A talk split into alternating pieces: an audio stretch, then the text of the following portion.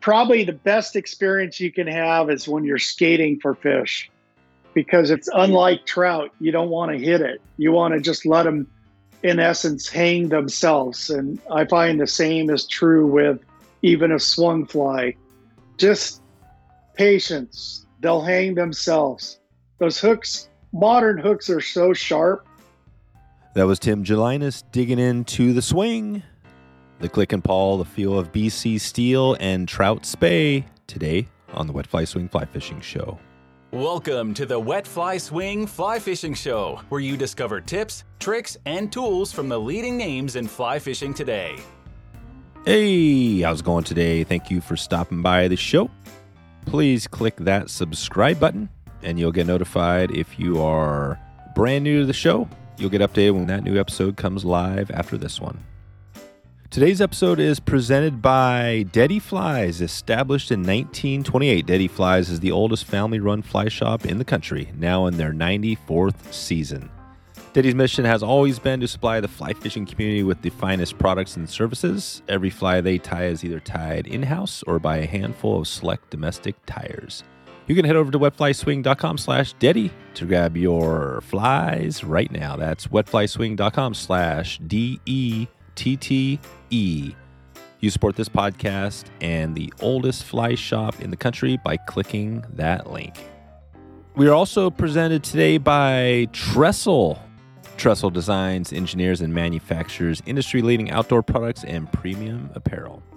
From their game changing telescopic fly rod carrier and their specialized waterproof cases and fly boxes to their magnetic nipper system that's revolutionizing how people snip their line. You can head over to wetflyswing.com slash trxstle to get started right now. That's wetflyswing.com slash T R X S T L E. Trxstle. Thanks for your support. Tim Gelinas, founder of Farlex Reels, takes us on the why behind the click and pawl reel and his story of designing his own his own reel company. We dig into the Hardy Perfect and a bunch of other contemporary and classic reels that impacted his journey and and many others uh, out there. This is uh, this is a pretty good behind the scenes on a uh, kind of a cool engineered design of, of what it takes and why the click and pawl is something that you should be checking out. Definitely have another reel to add to my satchel today. So without further ado, here is Tim Gelinas from farlexreels.com. How's it going, Tim? Going great. How are you this morning? Great, great. Thanks for putting this together. We're going to dig into a little bit on uh, some more on reels today, and and the click and pawl reel. Uh, it, it, we could talk a little more about that, uh, what that is, a little bit. But maybe you could just start us off before we get into the reels you make, which are these kind of beautiful uh, reels with the focus on. I'm not sure if they're all focused on steelhead Atlantic salmon, but we're going to touch on that. Um, but before we go there, talk about how you first got into fly fishing. Then we'll get there. You know, I started out in uh, grew up in Montana, learning to fish. I grew up about a mile and a half from the Flathead River, and I would ride my bike down there and fish for trout, and it was kind of my lone adventure as my dad wasn't a fisherman. Uh, I had an older brother that was, but uh, a little too old uh, to be allowed into his network, and um, bought my first fly rod at about 15 years old, and uh, Pflueger medalist and a Pflueger graphite fly rod, and uh, had no idea how I was how spoiled I was growing up in Montana with uh, superb trout fishing. And then uh, post high school, I left uh, Montana at the age of 23. So had a few years there, but uh, ultimately ended up in the Seattle area and uh, to pursue a tech career. And uh, oddly enough, when I started fishing in Washington, I was so disappointed with the uh, the trout fishing on uh, this side of the Cascades that I had to find some other type of fishing to do, and ultimately caught my oddly enough fishing for red sides on the Deschutes caught my uh, first steelhead, not intentionally, but on a uh, five weight sage fly rod with the with a hare's ear, a flashback hare's ear and uh, this fish uh, ran me all around, as you can imagine, knowing steelhead.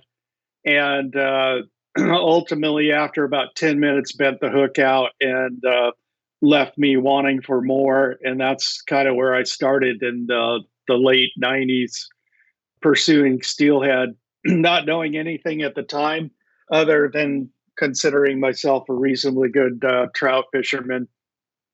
And um, went back to Washington, bought a uh, Sage uh, 8100 XP for pursuing steelhead. Uh, got set up with a proper uh, fly line for a single hand rod. My first day out on the Snoqualmie River, I hooked into three steelhead, all which were you know, so this was um, late September, and I guess in one respect I just got lucky because that was just insane how good it was. I mean, I was like three hot fish. The hmm. third one I actually managed to land, and that one ran me all over the pool. And as you can say, I was dead hooked on uh, on steelhead from that point forward, and therein started my obsession of steelheading. And it wasn't, but maybe a year later that uh, I fortunately gave up the single hand rod in favor for my first experience with a Spey rod.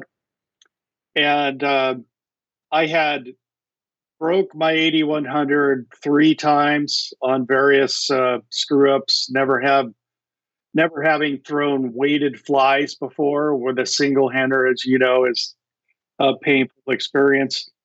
You know, backed in a weighted fly into it one time, another time just lifted on what I thought was a hookup was a stone, bro- broke it, and just all kinds of uh, fun stuff.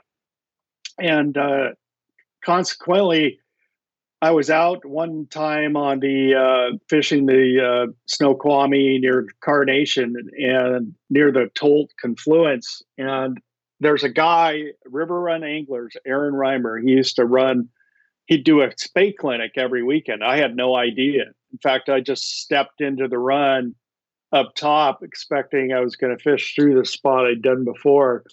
And there were 10 other people there um, swatting the water with uh, Spey rods. And I was kind of like, what the hell's going on here? And he was gracious enough and introduced me to the spey rod and uh, that's where it all started from there. That's it, and that was in the early 2000s.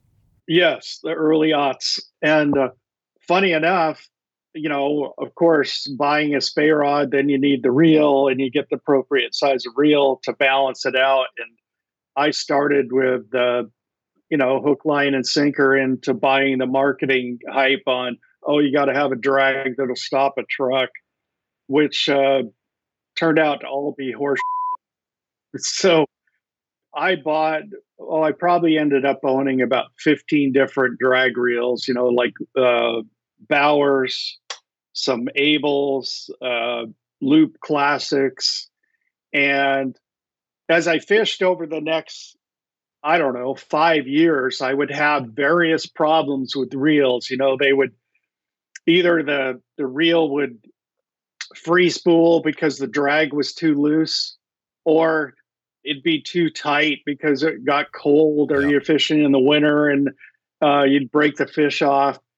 And on a whim, I bought some Hardy Perfect reels and uh, Bougles, and to my shock and surprise, my catch rate went way up with a click and pawl and I really couldn't figure out what the heck was going on and why is this? And it dawned on me that whenever I had my drag set on a drag reel proper, it was set just tight enough where it wouldn't free spool on a hard hookup or a hard running fish, but not so tight it would stop the fish.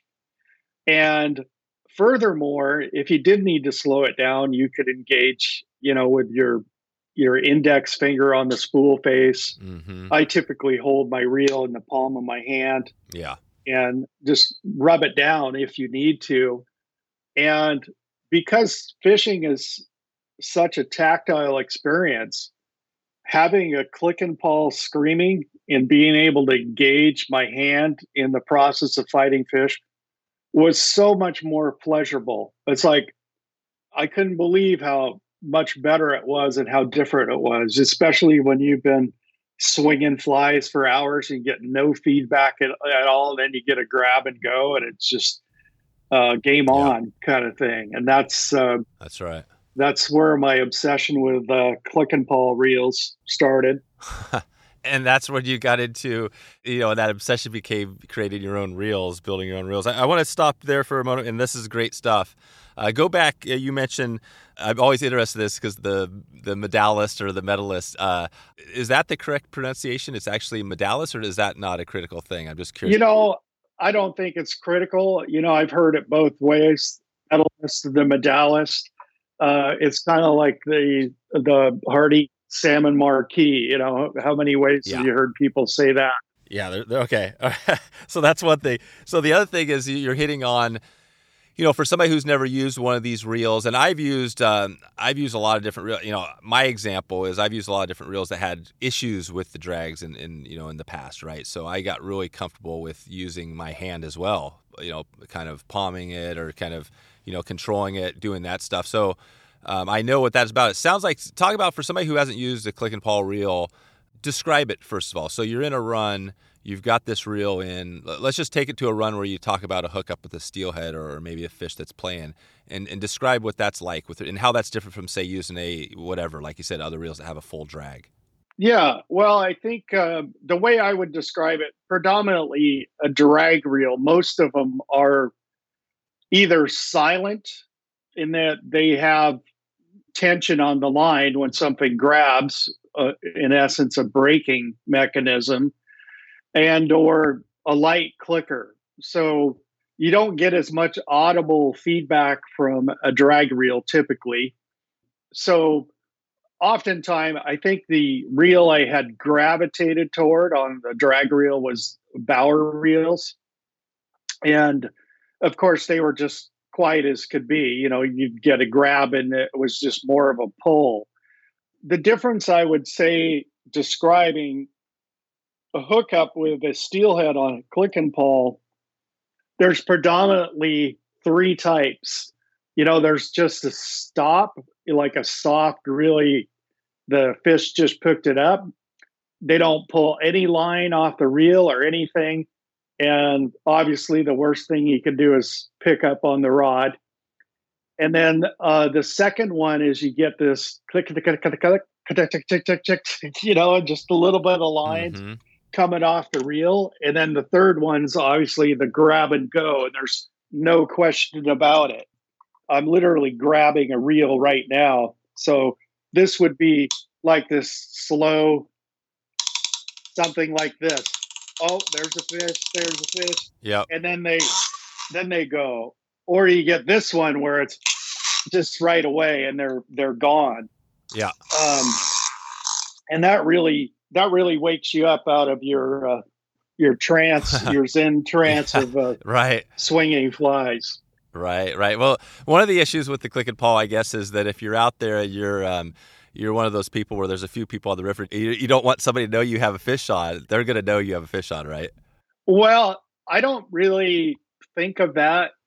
Ideally, I go back to my tagline for Farlex is going to great places. Mm-hmm. And to me, that means ideally you're in some place where there's nobody else around. Right. Or as I say, the sound is for me, nobody else. Right. So your reels aren't really made for the person necessarily uh, fishing like combat fishing. Well, not even combat, where, where you got a lot of people on the river and there's a lot going on. Well, I wouldn't. Yeah, no, definitely not. You should be away from people. Ideally, uh, when you're fishing, you're you're out experiencing nature in its truest sense. I guess that's a preference. I mean, who who likes to be around a bunch of people fishing? Yeah, well, I think of the the examples of you know, obviously, if you're going up to well, and maybe this, maybe you could talk more about this because I haven't been up to Canada for a little while up on the steelhead runs, but I know things are getting more pressure. But um, you know, I, I remember you know going up there and there being some people around. I know there's rivers around, especially if you get near the cities. Plenty of places that you know the fish are there, And if you want to hook a fish, and then you can take it to the extreme level of like Salmon River in New York, places like that, right, where it's super super tight, and they just have you know there's one big river, so you know, not that that's cruel. Obviously, everybody wants to get away, but sometimes I think some people maybe can't, right? And then, but it's not cruel. Right. You could still you could still use your reel and just make a lot of noise if you wanted to, right? Yeah, yeah. Well, and uh, as I always say, the sound is for the individual because it's it's intoxicating when you get a hot fish on and and the reel screaming. Yeah. You know, I kind of in my mind's eye like to put myself back pre-industrial age when these reels were made, there were no cars, there were no planes flying around, and there were more salmon caught on click and pawl reels than any other reel ever. Were those the first reels? Were the click and pawl? Was it when they were fishing back in the day? You're talking about here. Was there an actual similar drag style reel they were using for Atlantic salmon or whatever? Then well, think about it. Hardy was really the first manufacturers in the 1800s in England where all those Atlantic salmon were being caught. From an American standpoint, I would say Edward Vom Hofe was the first premium fly reel with a drag, and then he started making those in the late 1800s. But they were predominantly used in the US market. They didn't really go overseas. And if I had to say, if I sex appeal, I think the Vom Hofe reels are the the most amazing looking reels, but the Hardys have all the great sound. And if I were to pick a sound, you know, it'd be like a 1912 perfect, 1906 check or 1896 check. One of those three is just super awesome. And that's one of the things I try to copy with the sound in my reels mm. uh, as I developed them. So basically, you your reels sound a lot like the 1912, like pretty close. Is that? I mean, how do you get to that point? How do you how do you get your sound to sound the same with a new reel? Well, I found there's about three things that really make up um, a sound on a reel, and it's almost like being a luthier on a reel as opposed to a guitar the metals change the sound. Surprisingly, you can have everything the same. The check gear and the spring and the pawl can be identical from reel to reel, and you put some brass on it, totally changes the sound. Like a brass foot or a brass faceplate. It's stunning just how much the sound can change from one reel to the other with uh, just some variations in the metal or how it's set up. You know, like a reel with a single handle versus a counterbalance will sound different. Right. In yours, do you have a mix uh, on your reels of kind of the counterbalance or a single, a lot of variation there? Absolutely. And that's uh, all optional when somebody orders it. The other thing I did different with my design was I always was fascinated with multiplying reels. And uh, one of the reels, early Hardy reels I, I loved was a Hardy Silex multiplier. And uh, I researched them and Farlow reels. In fact, the name Farlex is a, a mashup of the Far and Farlow and the Lex and Silex. That's where Farlex comes from. Gotcha. So when I designed my first plate wind reel, I designed it so you could order it as a multiplier or a direct drive. And for those that don't know, a multiplier just is faster wind up. So in my case, two to one on the windup, mm. which is super great for a couple of scenarios when oh, you gotcha. get that fish that comes at you. Yeah. So this would be like Tim, the uh, you know, basically you reel once around 360 degrees, and then you're actually getting the line is actually reeling at 2x, almost like if you're using a large arbor type reel. Correct. Yeah, the difference I would say is from a casting standpoint, I don't like the large arbor reels that get too big around because they affect the cast because they kind of stick out too far. Uh, so if you're doing like snake rolls or even double speys, it it wants to put some torque unnaturally, and that's why I prefer a more compact reel but with the combination of multiplier, you can get that quick yep. line pickup. So I started there where you could order either a direct drive or a multiplier. And then ultimately I did an S handle kind of to a throwback to a, a Vom Hofe look. And uh, that could be ordered either way. And uh, I now make, you know, my three and three quarter design is a fully integrated cage like a Hardy Perfect, whether you get it as an S handle or a plate wind. And then I make a true raised pillar in a four inch, which is ideal for uh, longer spey rods to 14 to 16 foot. Are these, I'm just curious on the, because some people probably listening here maybe aren't steelhead fishermen. A lot of people are, but are these reels or these types of reel, the click and pawl, are people using these for other species or is it just steelhead Atlantic salmon? Yes, there are some people that pursue king salmon with my reels, and I do that as well. Although I I would say by standard, not many people pursue king salmon with a with a spey rod to begin with. What about trout? No trout yet, although I I have many uh, requests for a trout spey, which I'm on my fourth prototype. FYI, right now. So you guys, so the trout spey is something that because obviously trout spey, there's a lot of situations where the click and pawl type reel would be cool. And and I mean, again, take us back to the advantage of, of the let's say you know you're talking about a few of the things, the sound, the feeling. I mean, what is the advantage if you take if we're just saying steelhead or Atlantic salmon? Give us the advantages of the click and pawl over over just the normal type of reel somebody would use like with a drag. You know, I think using the word advantage is probably inappropriate. Yeah, I would say what I like to say is preference. It's more preference, almost like a like a bamboo rod. Like somebody might be just because they love the feel of a bamboo rod, they might just be like, okay, this is the rod I want to fish, that sort of thing. Yeah. Or uh, another example might be the difference between hunting for a deer with a rifle versus a longbow. Right.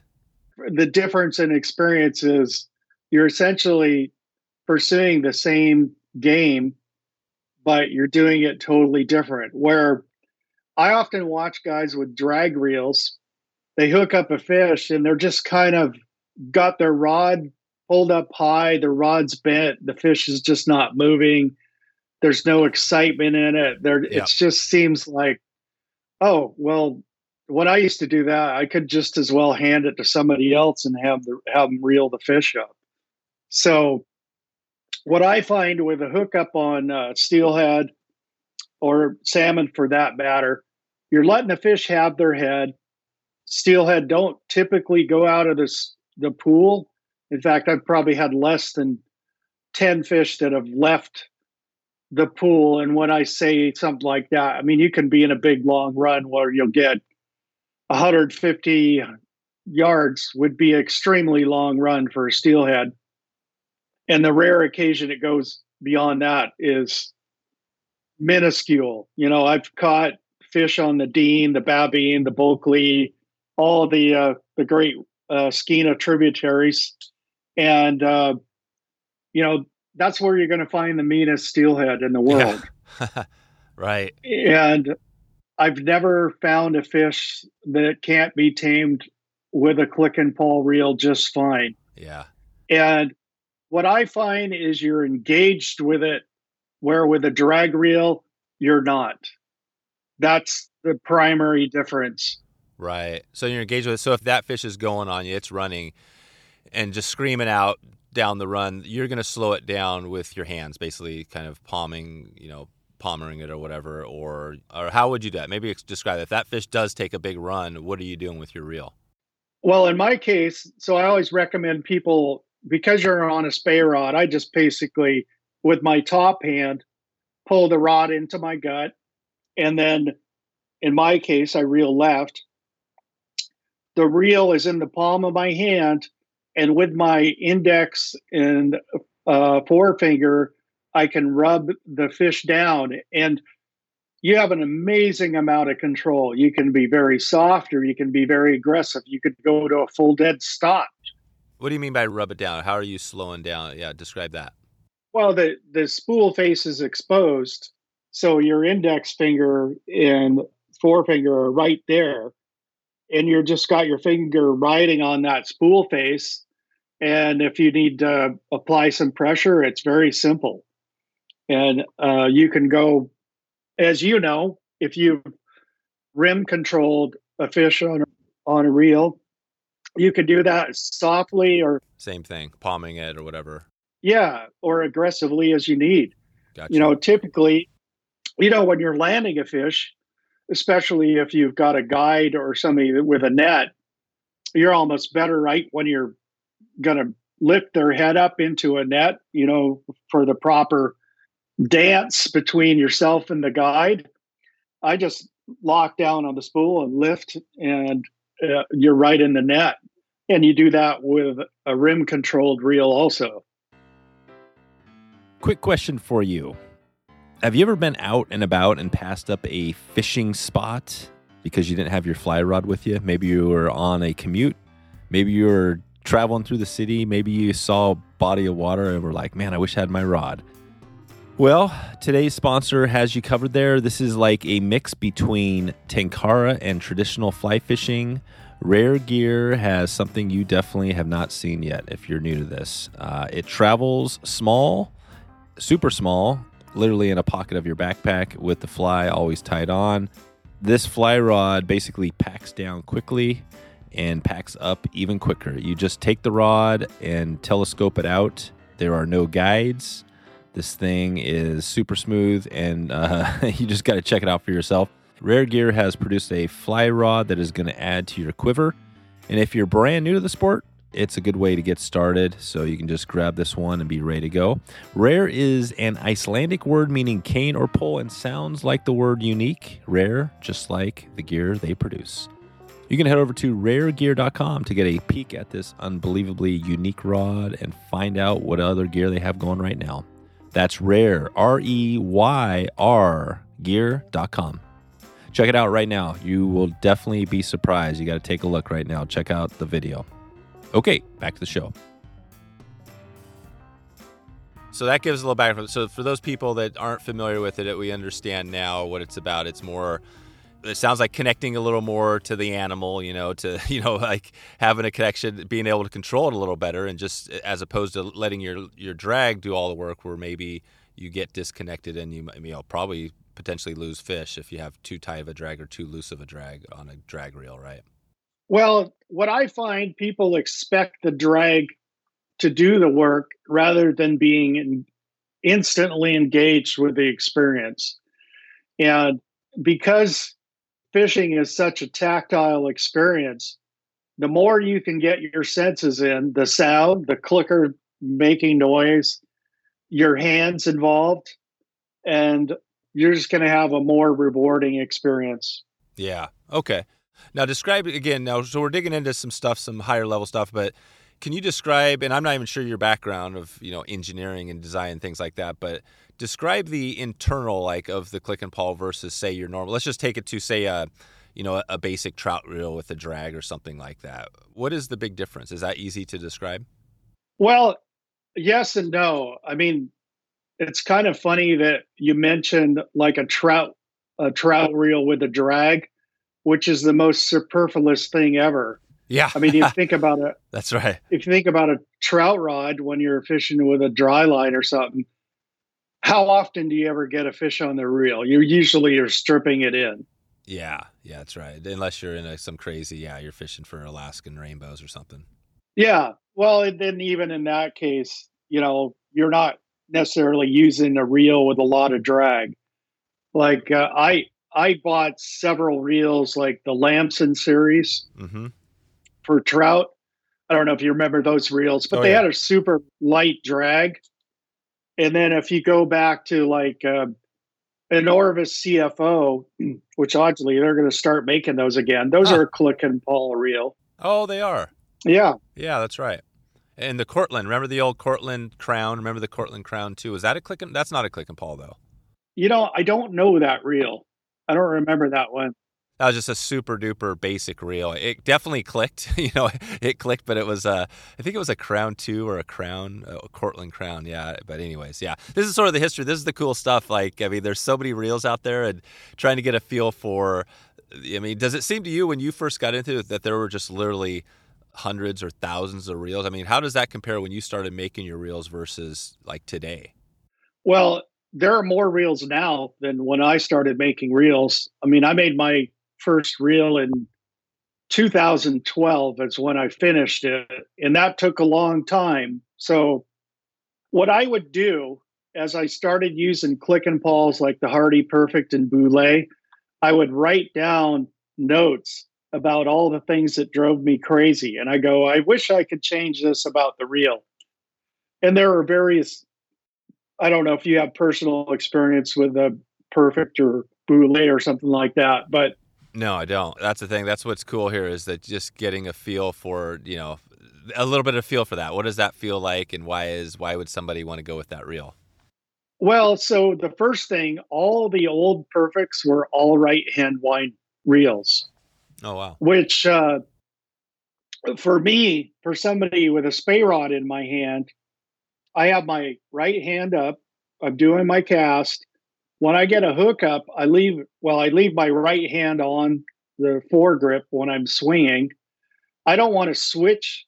Put my left hand up, put my and then start cranking with my my right hand. It's like you're using a left-hander left-hander's rod.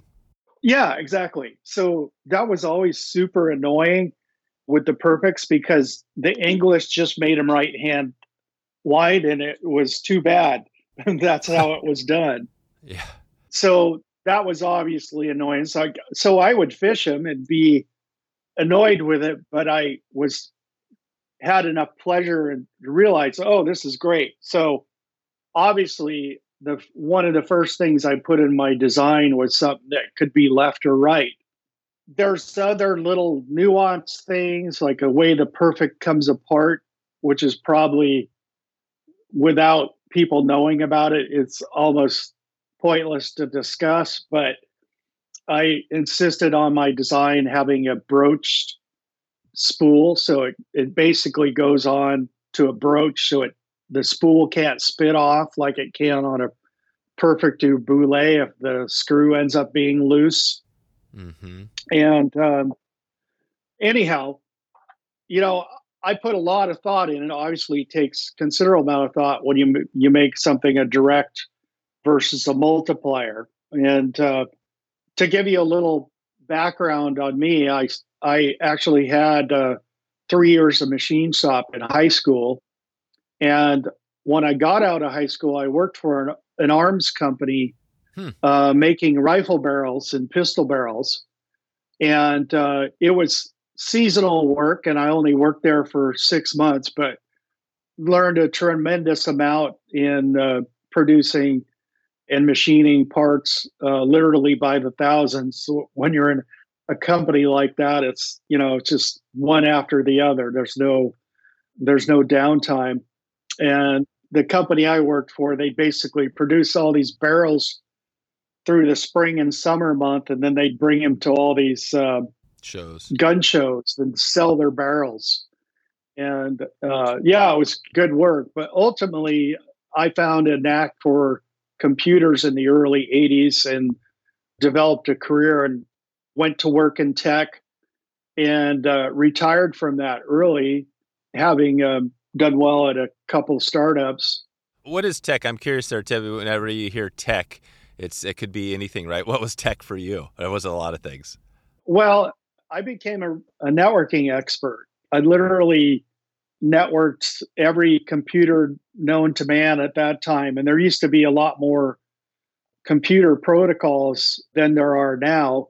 The internet protocol is really ultimately where the company I worked for made made our money, but that's what I became an expert at. Was if you wanted to network computers together, I was your man. Oh, right, you were the man. So basically, connecting. Uh, that's that's cool. Yeah, so I've I've done work for you know Boeing and Weyerhaeuser and Nintendo, all these big companies that had complex networks with you know, thousands of computers, which ultimately led to developing software, early internet software. It's been, you know, God, 1994. Oh, wow. The first company I worked for sold off with a brand name uh, internet product. Is some of this stuff like uh, like non-disclosure stuff you can't really talk about the stuff you know the companies and oh no I can talk about it it's just probably boring to nobody yeah. that really about computer protocols you know right right go through a, a computer stack and you know how how a web browser uses a name to resolve an IP address to a domain name server nobody is going to know what you're talking about. It's interesting. I know that's that's the struggle for me is that it is interesting for me, and I know you're right. Most people probably don't care about it, so maybe we'll have to keep that for a conversation on the side uh, at a later point. But uh, well, I think perhaps note, noteworthy is the fact that having cut my teeth on uh, computers and machining, uh, when I started developing my reels, I did all my work my design inside of CAD programs. Mm. Uh, so having the computer experience was a definite benefit because oftentimes you're working through iterations that you think you've got something right and you design it and then you go machine it and then you try to put it in practice and you still have it wrong huh. just like i'm currently i'm i'm now on my fourth uh, prototype of my trout spey, right? Which I don't, I purposely don't show to people until I I feel I've got it right. Until you nail it. Yeah. What does that describe that a little bit, Tim? What, what does that look like? So you got obviously it sounds like your reels are pretty dialed in uh, for what you have for steelhead, but talk about that process. So now you get a trout spey. I would think that you just like, well, here's a trout spey. Let's just make it smaller. Talk about that process. How are you're struggling to get it right, and then how do you get it right? Well, so part of it is collecting information from people. And as you know, the trout spey space is rather new. And in fact, I'd love to hear a good podcast on trout spey because I, I hear so many variabilities on it. For example, there are guys down uh, like on the Klamath fishing for those half pounders, and they're they're swinging flies for them. But typical trout fishing, if you're using a trout spey, which I have never done, by the way, I would assume that you're dead drifting a dry fly.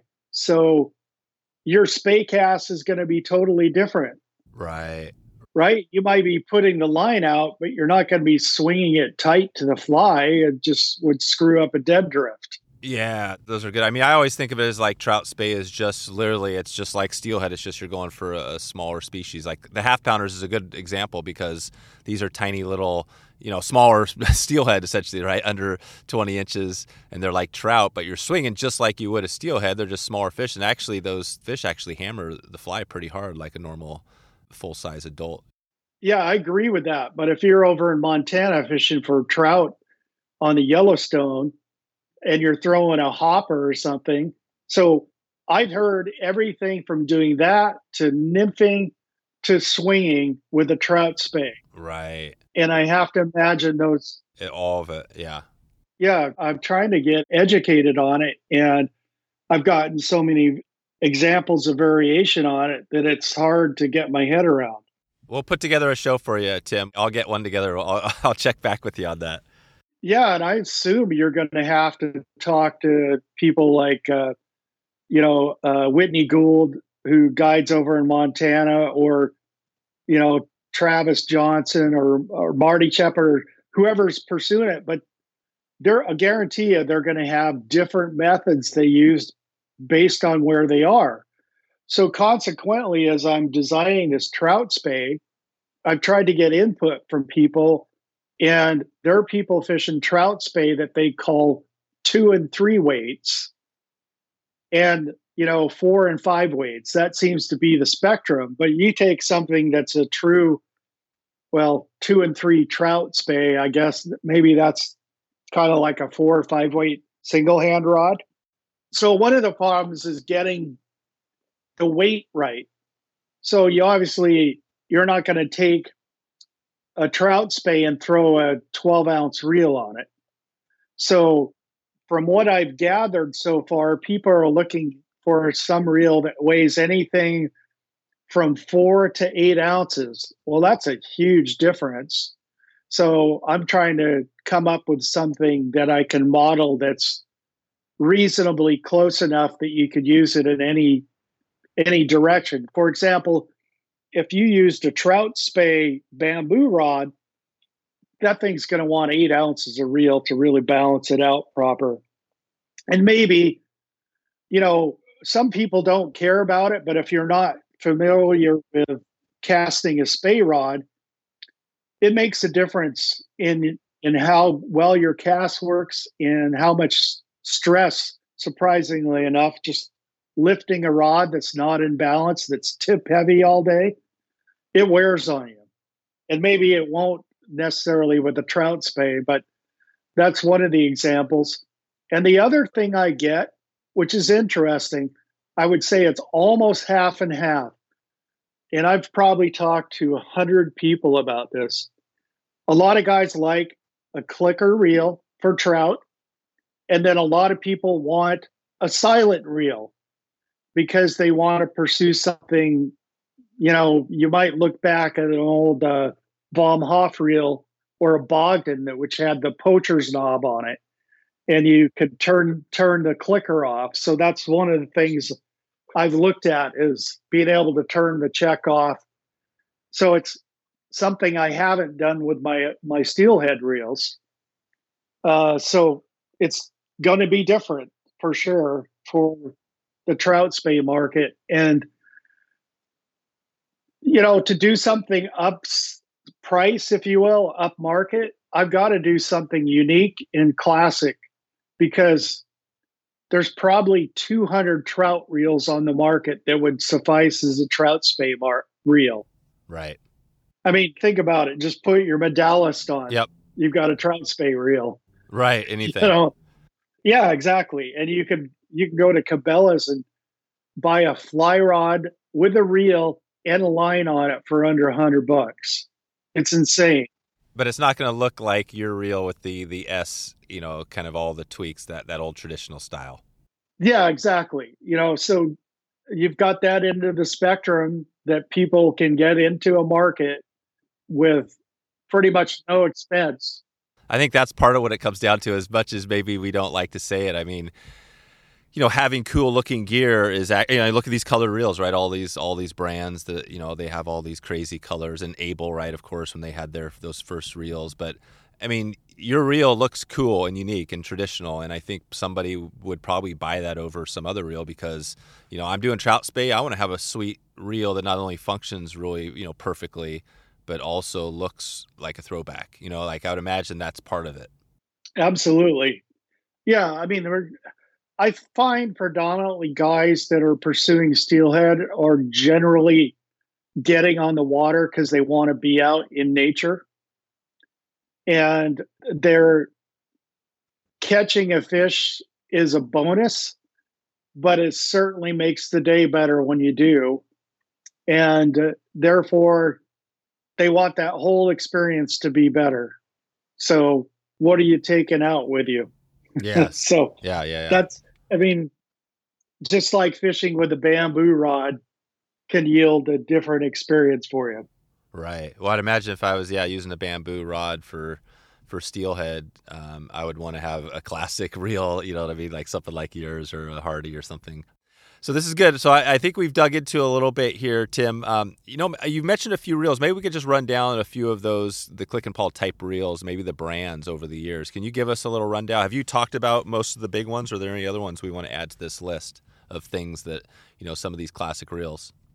Well, I would say I'm drawn to my two favorite reel makers, being Hardy and being Edward Vom Hofe reels, mm-hmm. and they're in the case of Edward Vom Hofe, I mean, that company went out of business post World War II, unfortunately. Oh. But they were just stunningly gorgeous S handles. And he made everything from trout clicker, small. If you can buy them nowadays. Oh, so he had them. So could you take a look at that reel and say, well, I guess that was a different day, right? Bamboo rods and things, but your your trout spey might be similar to something like that. Yes, exactly. Similar but different. I don't. I look at a lot of reels, and there are guys out there that do knockoffs, and I guess I always like to put some of my own design in my product. And I would say it's the difference between my, having my own band or being a cover band. Right, right. Yeah. I don't want to make a knockoff. Yeah, you're not a cover band. You're, you're not singing uh, Led Zeppelin songs at the uh, at the local uh, pub. Yeah, with a wig on. Yeah. You know, so. Although that's awesome. Although you go to those things and one yeah. of those cover bands nails Zeppelin, you're like, oh my God, that's Jimmy Page. This is amazing. That is good, but that's not really where you're coming from.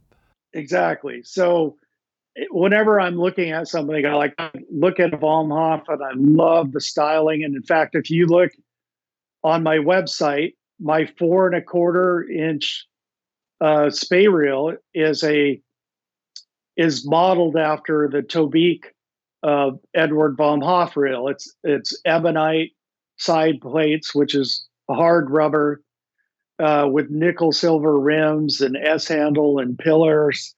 But I don't have a drag on it. It's click and pawl. It does have a button on the back that you can push in uh, because they're fixed plates. So you can push that button in to act as kind of the equivalent to your finger on a on uh, my four inch or three and three quarter, if that makes sense. Oh, you mean you push a button and it actually gives it a little more resistance? Yes. Yeah. Yeah. Put some, put some drag on the reel. You can see that in my on my uh, spey or on my website.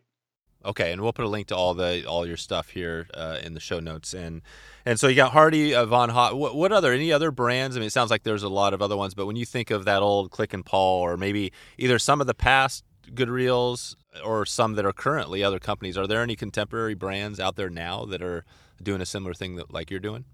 Well, I'll go back a little bit first. So Dingley is another reel manufacturer of the past that was amazing. In fact, Dingley worked for Hardy for a number of years and then he went out on his own. And they're terrific click and pawls. Farlow was another company. And then as far as contemporary companies that make click and pawl reels, Joe Saracione, Saracione Reels. Oh, yeah. yeah. He makes drag reels and click and pawls. And then uh, William Olson, Olson Reels. He makes click and pawl reels as well. Mark Schomburg or Schomburg Reels. You know, and then there's there's literally guys all over the world making you know, uh, uh, Chris Henshaw out of the UK makes, well, they're essentially Hardy Perfects knockoffs, uh, like 1912 uh, versions of it. He does a beautiful job. And then um, Wayne Petrovan up in BC, or no, he's in Ontario somewhere. There's another guy that makes some really wonderful click and pawl reels. And there's many more, but those are the ones that kind of come top of mind. Yeah. That's cool. So yeah, it's not a yeah. If you're not in the in this uh, little uh, network, you might not even realize it. But yeah, there, there's a number of great brands. It sounds like that are doing similar stuff to you. And I mean, when you look at the, a lot of the reels, are they all do they have that similar old old school kind of great cool looking style? Is that all similar? You know, it depends on who's making it. You know, if uh, for example, if you looked at Chris Henshaw reels. They're all essentially a plate wind perfect. Uh, so he doesn't do an S handle like I do. And all those reels are direct drive. So I happen to make a multiplier in both my reel stylings. And, you know, I'm always looking at doing something different and unique. I actually prefer to be doing a new design all the time and I find myself having to get reels out more than I get to work on new stuff. But I guess that's the nature of the beast. Yeah, that's right. Are, are you doing also? You know, obviously we talked about a lot of the start with Atlantic salmon. Do you still get quite a few people Uh, is that a market you're trying to kind of target? Those folks out there that are still doing that. You know, I sell some reels to Europe. The biggest difficulty over there is their value added tax is so high. It's like for them to buy a reel, it's minimum 20% and 35 depending on what country it goes to. Oh, so wow. that's a yeah, that's quite a heft uh, add on to the value added tax, and it depends on the country it goes to. But I do sell reels over there to the UK, Norway, Sweden, uh, Russia, mm-hmm. you name it. You know, yep. Germany, I've got customers over there, but I would say predominantly America and uh, Canada is where my customer base is. Yeah, exactly, and and kind of, uh, and especially uh, like Western focused, or, or you kind of spread it all over the country? Uh no, I'm pretty pretty good. You know, it, it used to be like I first started making my reels, it was predominantly West Coast, but I have just as many East Coast, uh, Midwest customers now as I do West West Coast and I do sell and, and make a lot of reels for Canadian customers as well. Lake Lady Rods builds distinctive custom rods, each created one at a time to the exact specifications for each angler. Custom built to be the most sensitive tool an angler could ask for, Lake Lady only uses top of line products and components. I can definitely uh, test to this rod. I've got a Lake Lady rod, and it is super clean and unique from the guides all the way up the rod. Its uh, components, like I said, there are awesome. Got a couple of finishing touches that you won't see on other on other rods out there, um, and all the way down to the gunmetal reel seat. This thing is clean. You got to check it out. You got to give Chris a call. He's got some good stuff going on here. And the rod, I've got a nine foot four weight and it cast really smooth. I just threw on a uh, actually threw on an old five weight I had at the time, and uh, and the thing shoots out some lines. So go over and uh, give Chris a call right now. Lake Lady also restores, rebuilds, and builds bamboo rods from scratch. I want you to connect with the Lake Lady Passion and Promise right now. You will get the most unique custom rod you have seen this year. Check it out. Check out Chris right now. Lake Lady Rods that's wetflyswing.com slash lake lady. That's L A K E L A D Y, Lake Lady Rods. You support this podcast by clicking over to say hi to Chris. Okay, let's get back to the show. Let's take it out of here. Just uh, I, I, like to start this off just with a little kind of tips and tricks sort of thing. On and I'm thinking about BC, so it sounds like you try to go up there. Are you getting up there like at least a, a time or, or two a year, sort of thing? Yeah, well, I try to. Of course, we just we're still in lockdown mode in Canada, unless you're a trucker, I guess. Oh, right. But uh, yeah, bad joke, I suppose. right. I made it up uh, this past fall. Of course, it was difficult with uh, traveling was not too horrible, but it was a little bit more onerous in that you had to have your pre-check COVID and every place I went, you had to have the the card, the vaccine card to go in a restaurant or a hotel. Right. And then the fishing was pretty tough this year. You know, I went up for uh, right. uh, 10 days and got five fish to hand, which is, you know, better than none. Yeah, exactly. so not typical for up there, no. but uh, I don't know what to make of it. But having not gone for two years, I was just like, I got to go anyhow. Yeah, you're happy to get up, happy to get. And are you are you focusing on hitting a few different rivers, or are you just kind of hitting one area? It depends where I'm going. So if I'm if I head up for summer fishing, I'm definitely going to the Dean. Uh, now I haven't been back to the Dean since 2014 was the last year I was there, but usually in the fall I've been going to BC for 15 years. Probably the Babine is my favorite river. Yep. Uh, the Bulkley, I love. The Bulkley's a little bit bigger. I, I find it to be an ideal river size. Um, but the the fish in the Babine tend to be a little bit more in numbers typically and uh, larger fish. Yeah. Are you guys like doing the going into the cabins there? Like, don't they drop you in there with like a? How do you get or do that sort of thing?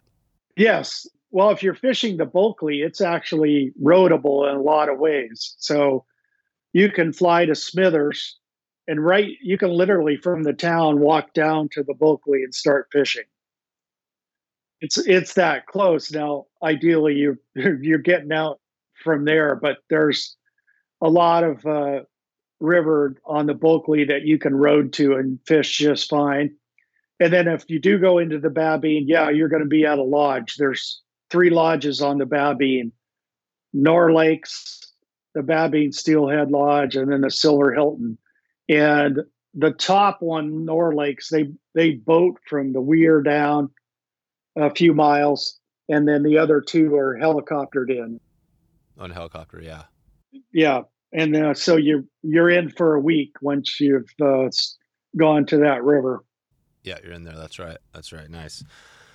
Right on. Well, uh, yeah. Before we take it out of here, Jamie, I mean, I know we we touched on this, you know, skim the surface on a lot of this. Anything else you want to shed light on on what you have going as far as you know your reels, or uh, you know, I know we didn't hit it all today, but uh, anything we any high level stuff we missed today?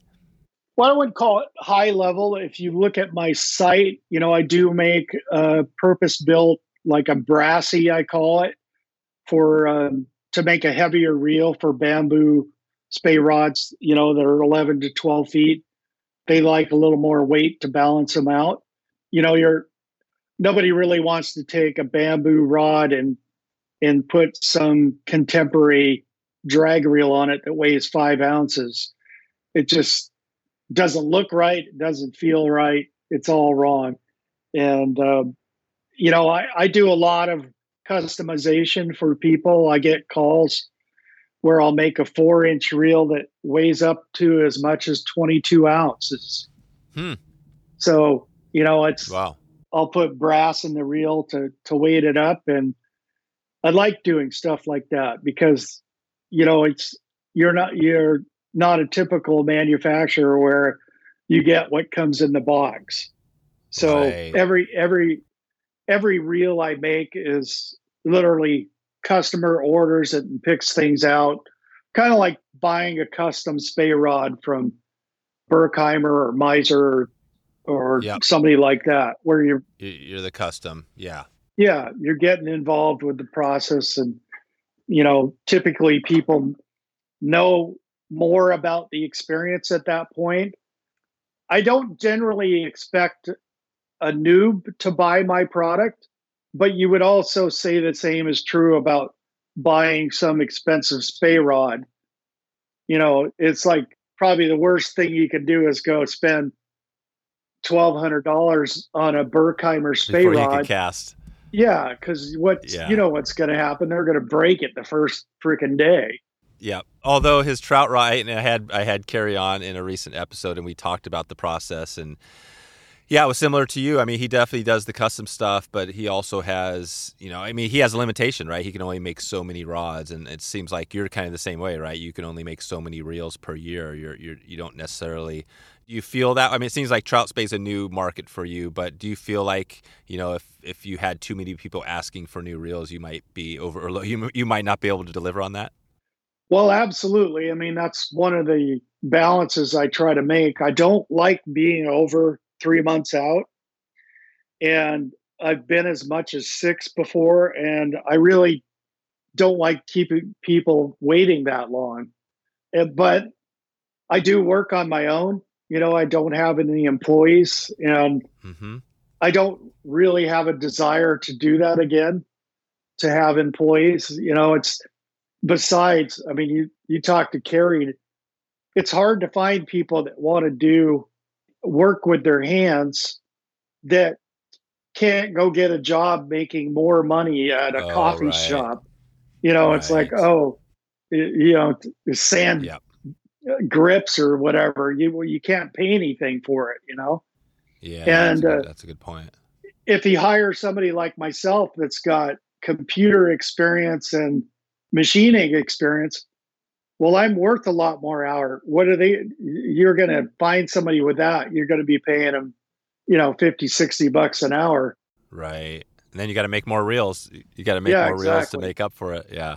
And I don't do it because that. My best part about my job is getting to know my customers. I love to hear their fishing stories and I get pictures, I get videos, and most of the time I, well, I don't share them unless I ask their permission and I'll put up a picture or something. But it's it's tremendous, you know, to to kind of educate and uh, feel their experience and uh, be involved with it that way. It's very rewarding in that regard. It's almost uh, cheapens it if I, somebody just orders directly off my website what they can do, and I'll build them a reel, and I just tell them it'll be there in whatever my time window is, and never talk to them or never, you know, mm-hmm. just build the reel and ship it out and never hear from them. But right, so you're talking to all your you're trying to talk to everybody who's buying a reel from you. Most of the time, because guys have questions. You know, it's like, well, I'm fishing a Meiser that's 11 foot seven. What kind of weight do I need? Most people don't know that. You know, so they're they're looking for a little help, and you know, I they could there. There's probably four reels in my product line that would work for them, but there's some that are going to be more appropriately. And if you know, the last thing I'm going to do if a guy calls me and says, uh, I'm not going to, if he's never heard of a multiplier, I'm not going to recommend one. You know, he's never had that experience. Not to say that it, it couldn't come up, but, you know, it's a different experience. So I get guys call me that that's all they do is fish click and pawls, and they know exactly what they want. They know what the experience is like and then I get other guys that have never owned one before. So it's a it's a little bit of education in one hand, and the other hands it's fine tuning. That's perfect. No, I love that. Nice. Uh, well, let's uh, like I mentioned, we had a couple of things here. Just uh, the 222. We haven't done this in a little while, but kind of tips uh, and flies. I'm just curious, and you know, you're on a steelhead run up on the uh, the Bulkley, or let's just take it to the Babine. What's your one steelhead fly you're you're putting on there? my favorite steelhead fly is the hobo Spey by Charles St. Pierre. And uh-huh. that's my go to fly in a variety of colors. Um, it, it swings more like an unweighted fly, even though it's on a Waddington number one, but it's lightly dressed and it's got a stinger style hook on it. And that's just been deadly for me. Yeah, Perfect. Nice thin little fly. Yeah. Noodle in the in the water. Yeah. Yeah. If I had to go for like a classic fly, it'd be, you know, something like a Mahoney's. I love that fly. I fish that, or even a a blue charm. I'll fish a blue charm, and then uh, skaters. Skaters, of course. I love to skate yeah. flies, and yeah, variety of them, like the Todd Hirano's fly. I love. Yeah, yeah, Hirano. I was just yeah, uh, that's right. Yeah, we we had Todd on a while back, and yeah, that's right. You know that that crew, that extreme crew that only is uh, does a lot of the surface stuff, right? Do you when you're out there, are you kind of trying to split it? Are you doing like 50-50 kind of wet flies versus on the surface? If the conditions are optimal, I love to skate. In fact, I'd rather be on a floating line, either with a wet or a skater. But even last year at BC, two of my five fish were on skaters. And, you know, when the water dirtied up, you, you kind of go off the skater, um, which it did. But I love skating. In fact, I've threatened to one of these years, I'm going to only skate the entire week and just stay with it.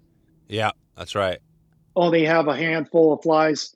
The beautiful thing about a skater you're never going to lose that fly unless you break a fish off or you put it in a tree or something. Exactly. You can swing that till the cows come home. Yeah. Uh, now, so on the water, let's give us a tip here. So if we're, we've got one of your reels on, We've got the click and pawl, we're we're kind of in that run. We feel like there's a fish there. What, what sort of tip would you give somebody, or, or, would you tell somebody to help them, you know, hook up, get a hook up there? Well, if they're if they're swinging a wet fly, like my favorite, the hobo spey, just cover the water with a, a tight line. And you know this, depending on the current. Uh, yeah. If it's a little bit dead on the inside, you're going to have to literally like kind of swing it in toward the bank to really swing it all the way in to cover it effectively. Fish to the bank. Yeah. And then if you're using something like a skater, you may not be able to get into that inside without getting a good belly in the line to to wake it over. And you know, as you know, there's a lot of nuances to learning how to do that right. Yep. I mean, I often you see the same thing. Guys will s- step right into the water and go out way too far and be literally walking down the ditch where the fish are lying Right. and you're just like kind of waiting for them to to get out of the way so you can go through yeah. Exactly. yeah Nice. Take us out here on with the. I always like to dig in a little more if somebody wants to take this conversation further and learn about maybe it's the history of these click and pawl reels. Where would you send them if they want to learn a little bit about? Are there any other resources out there where people can understand, maybe dig more into this topic, some stuff we didn't cover today? That could be a website, book, you know, whatever, videos. I, I don't know. i literally have volumes of books you know oh, you from- do. yeah so there's no one thing you know if you looked at the hardy brothers books you know it's a 700 page book Oh, wow. yeah so dingley's uh, uh, d is for dingley is another book But- Mhm. there are so many great resources on YouTube. You can look up, even if you look at my YouTube channel, I've got, oh gosh, probably 50 videos of me on fish uh, with the click and pawl. perfect. We'll put some fish porn videos in the uh, in the show notes as well, so people could get a feel, get a listen to what your reels sound like. Yeah, and you'll see a really super hot fish. And, you know, I've even got one or a couple of them up there where I'm getting fish on a skater, you know, with the video camera running. And I wear basically a contour roam. It's kind of like a bullet cam version of a here, a, you know, GoPro. GoPro. Uh, so you don't have to have it on your helmet or hat or Yep. chest or whatever. So it's out of the way. But So where is it? Where is the camera? I have it mounted on a head strap, so it's right underneath my hat. Oh, underneath your hat. Yeah, gotcha. Yeah, and then when I get a hookup, I just hit the button and it starts recording.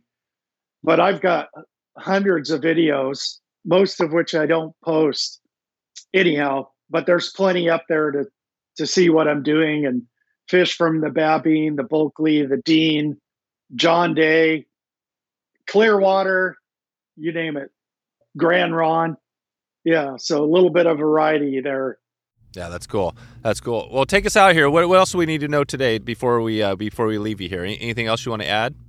the one other thing I would add about swinging for flies, I think probably one of the worst mistakes I see people do is they lift on fish. And probably the best experience you can have is when you're skating for fish. Because if it, it's unlike trout, you don't want to hit it. You want to just let them, in essence, hang themselves. And I find the same is true with even a swung fly. Just patience. They'll hang themselves. Those hooks, modern hooks are so sharp. For example, my wet flies, I use like an owner hook. Mm-hmm. You can't breathe on that thing without getting hooked. Right. Think about what a fish is doing, and you don't want to pull it away from them. Yeah. Let them grab it and go. Let them grab and go. That's a great tip. That's a great tip. Yeah, the lifting is especially for somebody new, or even people that you know. Sometimes you do that. Yeah, you want to lift, but so what you're saying is you never lift. Once that, even if that fish is touching it, whatever, you're just leaving your rod in the water or down, pointing it at the fish. Absolutely. Just leave it and let them hang themselves because probably the, the toughest hookup is the hang down one, right? Yeah, it is. How long are you hanging it down? How long are you letting it hang there at the end of the run swing? Not super long, but what I mean by hang down take is you don't know which direction they've come from. And oftentimes, if they've come up the edge of the river to grab that fly and you you lift on it, you just pulled it out of their mouth. Mm-hmm. you know they because they're most likely were sitting there on that soft edge of the water four feet from the bank you know, Yep. and just just kind of were more curious. They weren't a. It's rarely a real aggressive take on the hang down. Just let them have it. So I don't dally too long on the hang down. I'd say five seconds or so. You know, I'm not Yeah. I'm not just letting my line directly downstream for you know a half a minute or something. No. You know, I've tried it before. You know, doing some short strips. I've heard guys that have had success. I've never caught a steelhead on a strip fly ever. I know. I don't think I have either. I've, I've occasionally I'll do it out there, but yeah, it just seems like letting it hang. Yeah, I, I know what you're saying. So uh, Well, some guy to talk to would be like Al Buhr because he talks about doing it with a strip fly, but I've never had Oh, any nice. success. yeah, yeah, I've been trying to track down Al Buhr. If anybody knows how to how to get him on, uh, definitely let me know. But uh, yeah, I'd love to get Al on. some of these a some of these one. people, yeah, some of the folks out there are a little bit bit more challenging, but. Uh, but this has been good, Tim. I think I feel like we've uh, we've dug into it a little bit, and I'll send everybody out to farlexreels.com if they have questions. Um, yeah, and thanks for everything, taking the time today to shed some light on. I think you know somebody who doesn't know what a click it never has either never heard of a click it pawl or knows a little bit about it has a better idea, you know, kind of what you bring and what it's about. So thanks for taking the time today. Great. All right. Have a great day. So there you go. If you are interested in checking out the show notes, anything we talked about today, checking out one of those perfects or anything like that, or some of the random stuff we talked about, wetflyswing.com slash 302. 302 will get you the show notes, the links, and everything else. Please subscribe to this episode, wetflyswing.com slash subscribe. And that'll give you a quick little place to connect to all your apps, and you can subscribe to whatever you're listening to right now. And you definitely want to be subscribed next uh, this Thursday, I believe. Russ Miller is going to be breaking down the Umpqua story and some back into uh, kind of Euro and tight line. But the Umpqua story is a funny one, is a great one, and Russ does a good job breaking it all down. So uh, check that out. I'm going to get out of here. I'm going to get off to the next one, uh, which uh, I'm not even sure what we got next, but I know I know the Russ Miller is coming, and then after that, I'm not sure. But I want to thank you for uh, the listen today, and hope to connect with you on the water and maybe online. Thanks for listening to the Wet Fly Swing Fly Fishing Show. For notes and links from this episode, visit wetflyswing.com.